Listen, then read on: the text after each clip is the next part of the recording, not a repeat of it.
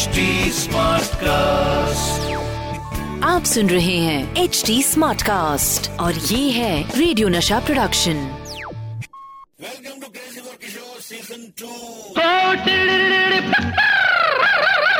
91.9 FM radio Nasha पर। ये है crazy for Kishore season two दोस्तों क्रेजी फॉर किशोर का एक नया एपिसोड कहानी के साथ आ गया हूँ मैं आपका अमित कुमार।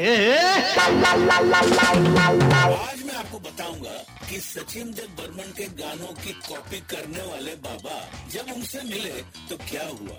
सचिन देव बर्मन और बाबा म्यूजिकल जैमिंग तो करते ही थे और करते थे ट्रैफ़िक जैम भी। और क्यों किया था?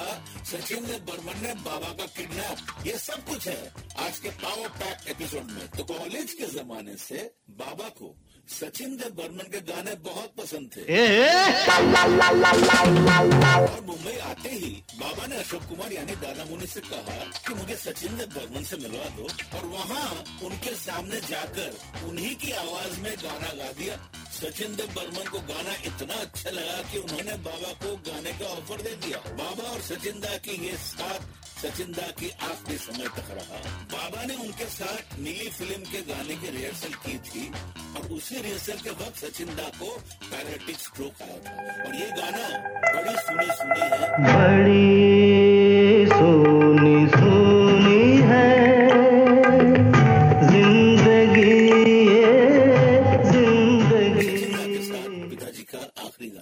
गाना था सचिन दा और बाबा के आपस में इतनी बनती थी कि सचिन दा जब भी कोई नई धुन बनाते तो रात दिन देखे बगैर बाबा को फ़ोन किया करते थे। और बाबा के हलो बोलने के बाद पूछते थे अयो सो रहा है क्या तू?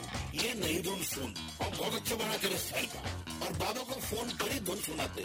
फिर बाबा से गाने के लिए कहते अब गा, तू गा। अब आधी नींद से उठा इंसान, कैसे गाना गाएगा बाबा भी नींद में गाना गाते तो सचिन ने उन्हें सुबह रिहर्सल पर आने के लिए कहते फ़ोन पर ही क्या? सचिन ने बर्मन और बाबा की गाड़ी अगर रोड पर आमने सामने आ जाती तो सचिन दा पिताजी को देखकर एकदम से सामने आके बोलते किशोर एक काम कर, यहाँ पे गाना बनाया मैंने, इसका रिहर्सल करते हैं।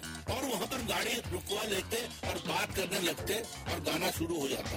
उधर पूरा ट्रैफ़िक जैम हो जाता क्योस हो जाता। लेकिन ये दोनों गाना गाते लेकिन सचिन दा अपने गाना सुनाते ही रहते एक दिन सचिन दा ने घर पर फ़ोन करके बाबा को अपने घर खाने पर बुलाया। बाबा चले गए। सचिन दा ने उन्हें पेट भर कर खाना खिलाया। और जब खाना खाकर बाबा आने के लिए उठने लगे तो सचिन दा ने नौकर को आवाज़ दिया और कमरे का दरवाज़ा बंद करवा दिया। पता है क्यों? क्योंकि उन दिनों बाबा अपने काम में इतने बिज़ी रहने लगे थे कि सचिन दा को गाने के लिए टाइम ही नहीं दे पा रहे थे। तो सचिन दा ने बाबा को पकड़ने की ये ट्रिक अपनाई थी उस जमाने में सिंगर और म्यूज़िक डायरेक्टर का ऐसा ही प्यार होता था। इस प्यारी सी बात पर ही आपसे लेता हूँ विदा।